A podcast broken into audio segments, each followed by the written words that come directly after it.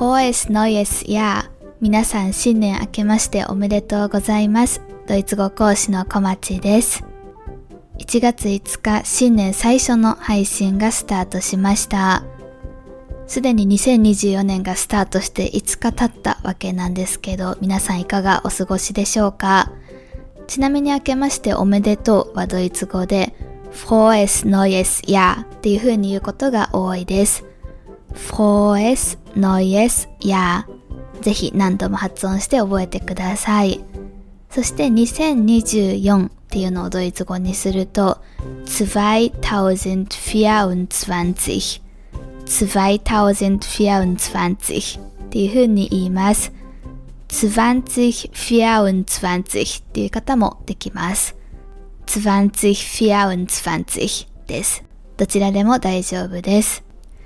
さて、そんな新年最初のポッドキャスト配信では、皆さん今年はこんなことを頑張るぞっていう目標を立てていたり、新年の抱負考えた人も多いと思うので、そういった目標とか願望とかをドイツ語で言う言い方を紹介していこうと思います。全部で20フレーズあります。どれか一つぐらいは皆さんの心境に近いものがあるんじゃないかなと思っているので、ぜひそのまま丸暗記して覚えてもらえたらいいのかなと思っています。今年はドイツ語を頑張りたいなと思っている方、ぜひ最後まで聞いてください。Das heutige Thema それではここからは目標の言い方を全部で20個紹介していきます。大きく3パターンに分けて紹介していきます。まず一番初め、すごく言いやすいなと思うフレーズが、ich möchte です。ich möchte で私は何々がしたいですですよね。目標を言うときとか何々がしたいっていう願望を言うときとかに使えます。したいことを言うときに ich möchte でつなげてください。文法事項として注意したいのが möchten っていう助動詞が2番目に使われているので、他の動詞は原型の形で文末に置かないといけないです。例えば、私は毎日ドイツ語を勉強したいですっていう風に言ってみようと思います。私は毎日ドイツ語を勉強したいです。Ich möchte jeden Tag Deutsch lernen. Ich möchte jeden Tag Deutsch lernen です。lernen 学ぶっていう動詞が一番最後に来ています。Ich möchte でつなげてもらうのが一番シンプルだとは思うんですけど、ただこれを例えば、今年は毎日ドイツ語を勉強したいですっていう風にしたいとき、一番初めに今年 dieses Jahr っていうのを持ってくることもちろんできます。Dieses Jahr möchte ich jeden Tag Deutsch lernen. Dieses Jahr möchte ich jeden Tag Deutsch lernen. こんな感じです。それではこの ich möchte もしくは dieses Jahr möchte ich っていうフレーズを使った完全文をどんどん見ていこうと思います。この次に言いたいのが今年私は私のドイツ語をより良くしたいですっていう文章です。Dieses Jahr möchte ich mein Deutsch verbessern. Dieses Jahr möchte ich mein Deutsch verbessern. 4角プラス verbessern で何々をより良くするっていう意味です。よく使う動詞なのでぜひ覚えてください。あとは同じくドイツ語関連でたくさんドイツ語を話したいって思っている人いるんじゃないかなと思います。私はたくさんドイツ語を話したいです。Ich möchte viel Deutsch sprechen. Ich möchte viel Deutsch sprechen っていう風に言うことができます。Sprechen 話すに限らず練習する、演習するっていう風に言いたいときは üben っていう動詞を使うことができます。Ich möchte viel Deutsch üben. Ich möchte viel Deutsch üben です。さらに他の目標としては試験を受けたいって思っている人も多いんじゃないかなと思います。もちろん受けるだけでも素晴らしいことなんですけど、せっかく受けるなら合格したいですよね。合格するはドイツ語で bestehen, bestehen って言います。試験は prüfen, prüfen です。例えば今年は A2 の試験に受かりたいですって言いたいとしましょう。今年は A2 の試験に受かりたいです。Dieses Jahr möchte ich die A2 Prüfung bestehen. Dieses Jahr möchte ich die A2 Prüfung bestehen. っていう風に言うことができます。A2 の部分を自分が受けるレベルに変えてぜひ言ってみてください。A2 の試験を受けますみたいな感じで具体的な目標を立てるのすごくおすすめです。他に考えられる具体的な目標としては、例えばドイツ語の本を読むとかはかなり具体的かなと思います。何冊読めるかとかはとりあえず置いておいて、一冊にまずは限定していこうと思います。私は一冊のドイツ語の本を読みたいです。私は一冊のドイツ語の本を読みたいです。ドイツ語にすると、Ich möchte ein deutsches Buch lesen. Ich möchte ein deutsches Buch lesen. っていう風に言うことができます。ein deutsches Buch で一冊のドイツ語の本です。ドイツっていう形容詞がドイツェスの形で各変化しているのを気をつけてください。他に具体的な目標としては、日記をつけている人がいたら、日記をドイツ語で書くのとかもすごくいいと思います。今年は私の日記をドイツ語で書きたいと思っています。ドイツ語にしてみましょう。今年は私の日記をドイツ語で書こうと思っています。書きたいです。Dieses Jahr möchte ich mein Tagebuch auf Deutsch schreiben. Dieses Jahr möchte ich mein Tagebuch auf Deutsch schreiben. です。日記は Tagebuch っていう風に言います。ドイツ語では auf Deutsch。書くは schreiben ですよね。 日記をつけてない方におすすめなのが to do リストをドイツ語で書くことです。結構 to do リスト自体はつけている方が多いんじゃないかなと思います。to do リストはちなみにドイツ語で d to do list, d to do list です。これを完全文にすると Dieses Jahr möchte ich meine To-Do-Liste auf Deutsch schreiben. Dieses Jahr möchte ich meine To-Do-Liste auf Deutsch schreiben. っていう風に言うことができます。助動詞 möchten を使った文章を最後やっていきましょう。今年はドイツに行きたいなと思っている人いるんじゃないかなと思います。ドイツへ行くはドイツ語で nach Deutschland fliegen です。今年私はドイツへ行きたいです。だと Dieses Jahr möchte ich nach Deutschland fliegen. Dieses Jahr möchte ich nach Deutschland fliegen. っていう風に言えます。旅行したいだったら Dieses Jahr möchte ich nach Deutschland reisen っていう風に言うことができます。私もそうなんですけど、旅行が好きな人、おそらくリスナーさん多いんじゃないかなと思います。ただこの旅行するっていうドイツ語の動詞、reisen 発音がちょっと難しいんですよね。難しくさせているのが語頭にある R の発音です。R の発音について過去に一度めちゃくちゃおすすめの練習法をポッドキャスト配信で流しています。R の発音今年こそはできるようになりたいと思っている方がいらっしゃれば、ぜひそちらを聞いて自分で練習してみてください。聞いただけでわからなかったり、あとは自分が本当にできているか迷うこともあると思います。そういう時はぜひフォルモントのレッスンのような形で発音を確認、訂正してもらえれば、ぜひ確保するようにしてみてください。さて、それではこの次のフレーズやっていこうと思います。今だいたいざっくりとこんなことがしたいですっていうことが言えました。ただしたいっていうだけじゃなくて、具体的にはじゃあ何をするのかっていうのを言った方がいいですよね。目標としてもどんどん細かく細分化していくのがおすすめです。そういったことを言いたいときに使えるフレーズが、例えば、genauer gesagt werde ich 何々です。genauer gesagt werde ich 何々。より正確に言うと、より詳細に言うと、私はこれこれをしようと思っています。っていう風なフレーズです。さっきの ich möchte 何々とか、dieses Jahr möchte ich 何々の後に使うことを想定して、genauer gesagt より正確に言うと、より詳細に言うとっていうフレーズを入れています。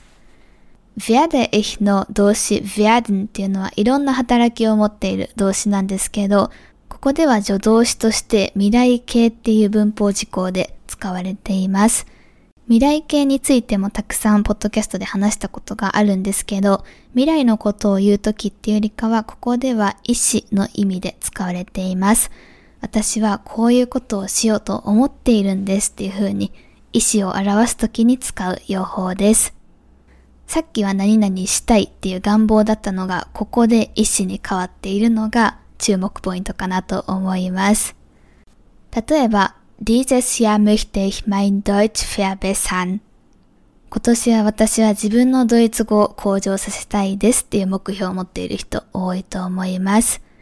で、これに続ける形で、より詳細に言うと私は毎日最低5分間はドイツ語を勉強しようと思っています。っていう風に言うと仮定しましょう。Genauer gesagt werde ich jeden Tag mindestens fünf Minuten Deutsch lernen. っていう風に言うことができます。ちょっと長かったのでもう一度言います。Genauer gesagt werde ich jeden Tag mindestens fünf Minuten Deutsch lernen です。つなげて言うと、Dieses Jahr möchte ich mein Deutsch verbessern. Genauer gesagt werde ich jeden Tag mindestens fünf Minuten Deutsch lernen です。毎日最低5分はドイツ語を勉強しようと思っています。こういうふうに数字を目標に含めるっていうのは私はすごくいい考えだと思っています。他には例えばドイツ語力を向上するって言ってもいろんな力がある中でやっぱり単語力鍛えたいなと思っている人多いかなと思います。そういう時に使えるのがこんな文章です。Genauer gesagt werde ich meinen Wortschatz erweitern. Genauer gesagt werde ich meinen Wortschatz erweitern. です。私は自分の語彙力を拡大させていくつもりです。っていうような文章になっています。meinen Wortschatz erweitern で私の語彙力を高めていく、広げていくっていう意味のよく使われるフレーズです。他に例えばおすすめなのが、フォルモントのドイツ語コースとかドイツ語レッスンに参加することです。何々に参加するっていうのは、an 何々 teilnehmen っていうのを使うことが多いです。an プラス三角 teilnehmen です。Genauer gesagt werde ich an einem Deutschkurs von Vollmond teilnehmen. Genauer gesagt werde ich an einem Deutschkurs von Vollmond teilnehmen. っていう風に言うことができます。ドイツ語コースは Deutsch Kurs です。現在もフォルモントでは1月受講生まだまだ募集中ですので、ぜひぜひご検討ください。私のおすすめは少人数コースです。ただ少人数コースで開講しているクラスには限りがあって日時も限られているので、そこで合うクラスを見つけられない場合、日時とかレベルとか合わない場合は、プライベートコースがおすすめです。他に例えばドイツ語力を向上させるためにできることとしては、演習問題集を使って勉強することできるんじゃないかなと思います。演習問題とか演習本っていうのは Übungsbuch, Übungsbuch っていう風に言うことができます。Übung が練習、Buch がおなじみ本っていう意味なのでわかりやすいかなと思います。何々を使って勉強するの何々を使うの部分には前置詞 mit を入れることができます。mit の後は三角が入るの気をつけてください。より正確に言うと、私は一冊の演習問題集を使って勉強しようと思っています。ドイツ語にすると、Genauer gesagt werde ich mit einem Übungsbuch lernen. Genauer gesagt werde ich mit einem Übungsbuch lernen. っていう風に言うことができます。もしくは、genauer gesagt werde ich ein Übungsbuch benutzen. Genauer gesagt werde ich ein Übungsbuch benutzen. 一冊の演習問題集を使います。っていう風に benutzen 使ってもらってもちろん大丈夫です。genauer gesagt werde ich のフレーズを使った最後の文章をいきます。たくさんドイツ語を話したい。Ich möchte viel Deutsch sprechen って言った時にいろんな話す方法ってあると思います。私がポッドキャストで推奨していたり、あと自分自身のフランス語学習でもやっているのは、フランス語とかドイツ語とかのオンラインレッスン、対面でもちろんいいんですけど、レッスンっていう機会を活用して、スピーキングの場を確実に確保していくやり方、めっちゃおすすめです。ただ、それでももちろんいいんですけど、やっぱりこう、もう少しラフな感じで話したいって思う場もね、あるんじゃないかなと思います。私の個人的な今年2024年の目標というか、まあ、どちらかというと願望に近いんですけど、フランス語を話す友達ができたらいいなと思っています。もちろんレッスンでフランス語を話して添削してもらってっていう場も引き続き確保はしていく予定なんですけど、ただもう少しラフな感じでカジュアルに誰かと話せたり文化交換ができたりしたらもっと楽しくなるのかなと思っていて、ちょっとその友達探しっていうのを今年1年ぐらいかけて、まあ見つかればいいかなどうかなみたいな感じです。こういう風に友達が欲しい、友達を作りたいっていう時に使えるフレーズを最後紹介します。友達を作るってドイツ語で言いたい時は、作るというよりかは見つけるっていう動詞、finden を使うことが多いです。より正確に言うと私はドイツ人の友達を見つけたいと思っています。Genauer gesagt werde ich deutsche Freunde finden. Genauer gesagt werde ich deutsche Freunde finden. っていう風に言うことができます。Deutsche Freunde でドイツ人の友達です。友達を作るのって日本人同士とかでも私はそうだなって思うんですけど、結構ハードル高くって、で、しかも大人になればなるほど ハードル高くなっていくなっていうのがあって、去年1年間はちょっとそこに割く労力だったり時間っていうのをとりあえずレッスンに私は注ぎ込んで、まずは自分のフランス語の基礎力を高めていこうと思ってたんですけど、大体基礎が、まあまだね、抜けもたくさんあるんですけど、できてきたので、ちょっと今年はそういった友達探しみたいなところでアクティブに動いていけたらいいのかなと思います。さて、それでは今日紹介するフレーズの最後3パターン目のフレーズやっていこうと思います。目標とかを言うときに私の勉強している目的はっていうこと結構多いです。特にドイツ語を勉強しているってドイツ語話者の人たちに話したりすると Warum lernst du Deutsch? Warum lernst du Deutsch? どうしてドイツ語を勉強しているのってめちゃくちゃ聞かれます。もう100%と言っても過言ではないぐらい聞かれるので、どうして勉強しているのかっていう理由をね、ある程度言えるようになっておくのは比較的大事なのかなと思います。なぜかというと、何々っていう風に、例えば while とかを使って言う方法もあるんですけど、今日は違うフレーズを紹介していきます。この warum っていうどうしてっていう質問、ドイツ語圏で本当によく聞かれるんですけど、私たち日本人ってあんまりそれに慣れてないことが多くて、答えるのがちょっと難しい場面も初めの方は多いです。この練習っていうのを一回過去にポッドキャスト配信でやっています。それも概要欄にリンク載せておきますので、気になる人はぜひ引き続き聞いてみてください。今日のポッドキャストで紹介したいフレーズはこちらです。Mein Lernziel ist es.Mein Lernziel ist es です。私の学習目的はこれこれです。っていう風なフレーズです。mein Lernziel ist es の後には通不定式が続いていきます。例えば、趣味で勉強している方、楽しむことですって言いたいとしましょう。Mein Lernziel ist es, Spaß zu haben. Mein Lernziel ist es, Spaß zu haben. っていう風に言うことができます。Spaß haben で楽しみを持つ。要するに楽しむっていう意味です。趣味の方はぜひ覚えて使ってみてください。他に例えば多いのが、いつかドイツに住みたいって思っている人も多いんじゃないかなと思います。いつかはドイツ語で irgendwann です。Mein Lernziel ist es, irgendwann in Deutschland zu leben. Mein Lernziel ist es, irgendwann in Deutschland zu leben. で、私の勉強目的はいつかドイツに住むことです。っていう意味になります。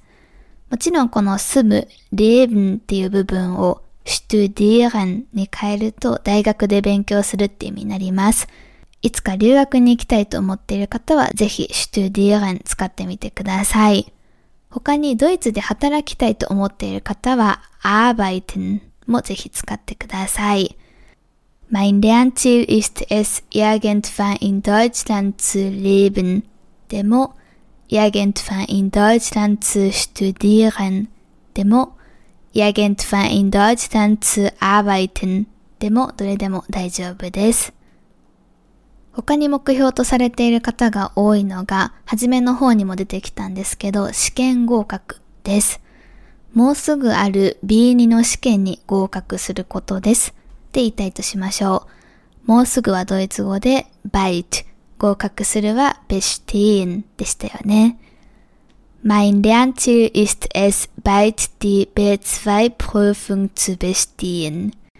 Mein Lernziel ist es, bald die B2-Prüfung zu bestehen. っていうふうに言うことができます。他には例えば、ドイツ人の友達と流暢にドイツ語で話したいとか、チャットしている方はチャットしたいっていう方多いです。ドイツ人の友達とは mit meinen deutschen Freunden です。mit meinen deutschen Freunden 流暢には fließend ドイツ語では auf Deutsch 話すなら sprechen チャットなど書くなら schreiben を使います。Mein Lernziel ist es, mit meinen deutschen Freunden fließend auf Deutsch zu sprechen. もしくは zu schreiben 使ってみてください。友達ではなくて結婚とかしているそのパートナーの両親だったり家族がドイツ人だったりドイツ語話者でその人たちと喋りたいっていう人も結構多いです。パートナーの家族のことドイツ語で Schwiegerfamilie Schwiegerfamilie っていう風に言います。パートナーの家族とドイツ語でコミュニケーションを取ることです。だと、Mein Lernziel ist es, mit meiner Schwiegerfamilie auf Deutsch zu kommunizieren. っていうことができます。Mein Lernziel ist es, mit meiner Schwiegerfamilie auf Deutsch zu kommunizieren. です。他に考えられるのが、こういったポッドキャストを聞いてくれているリスナーさんであれば、おそらくポッドキャスト好きなメディアだと思うので、ドイツ語のポッドキャストも聞けるようになるといいですよね。ドイツ語のポッドキャストを聞いて理解することです。だと、Mein Lernziel ist es, deutsche Podcasts zu hören und zu verstehen. Mein Lernziel ist es, deutsche Podcasts zu hören und zu verstehen. っていうふうに言うことができます。もしくは、ポッドキャストではなくて映画が好きな人も多いと思います。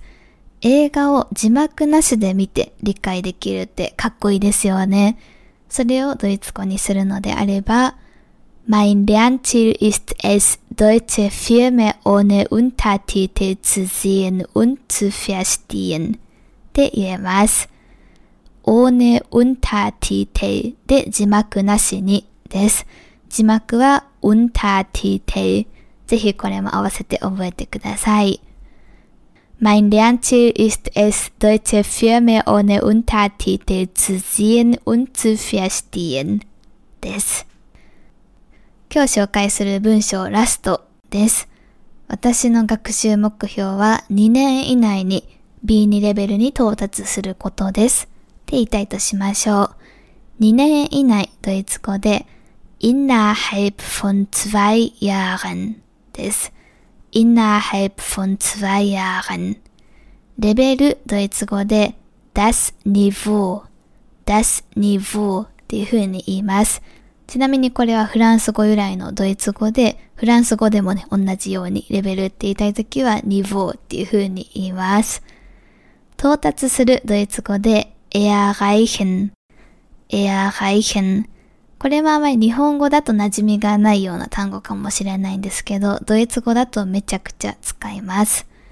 これらをすべて合わせて2年以内にベーツバイレベルに到達することです。ドイツ語にすると、Mein Lernziel ist es, innerhalb von zwei Jahren das B2-Niveau zu erreichen. Mein Lernziel ist es, innerhalb von zwei Jahren das B2-Niveau zu erreichen. です。というわけで今日はドイツ語で目標を言うときの3フレーズとそれらを使った文章を20個紹介してきました。今日紹介したフレーズや文章はすべて概要欄にいつも通り載せておきますので、そちらも合わせてチェックしてみてください。おそらく皆さんの目標に近いものが一つ二つ三つぐらいはあったんじゃないかなと思います。目標を立てることとか、それを人に宣言することって私はすごく大事だと思っています。丸暗記でも大丈夫ですし、アレンジ加えてもらってももちろん大丈夫です。ぜひ自分の2024年の目標を立ててみてください。そして目標を立て終わったらそこで満足するんじゃなくて、その目標を達成するために頑張っていくことが大事だと思います。すぐに到達できる目標ってあんまり実はないと思っていて、何かしら頑張っていく必要がありますよね。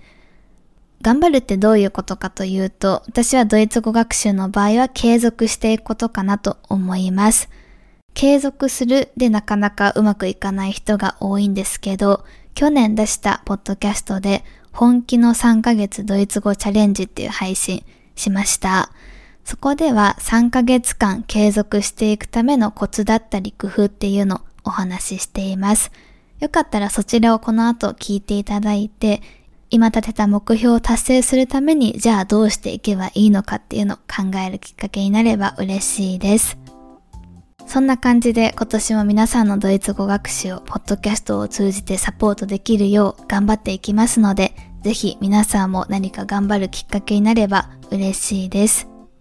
ポッドキャストはどうしても間接的なサポートになってしまうんですけど、フルモントではドイツ語レッスンという形で直接的なサポートを行っています。一人でやっていて限界を感じているとか、なかなか一人では頑張れないっていう方がいれば、ぜひぜひ受講もご検討ください。それではまた次回来週金曜日の配信でお会いしましょう。2024年も1年間よろしくお願いします。それでは、チュース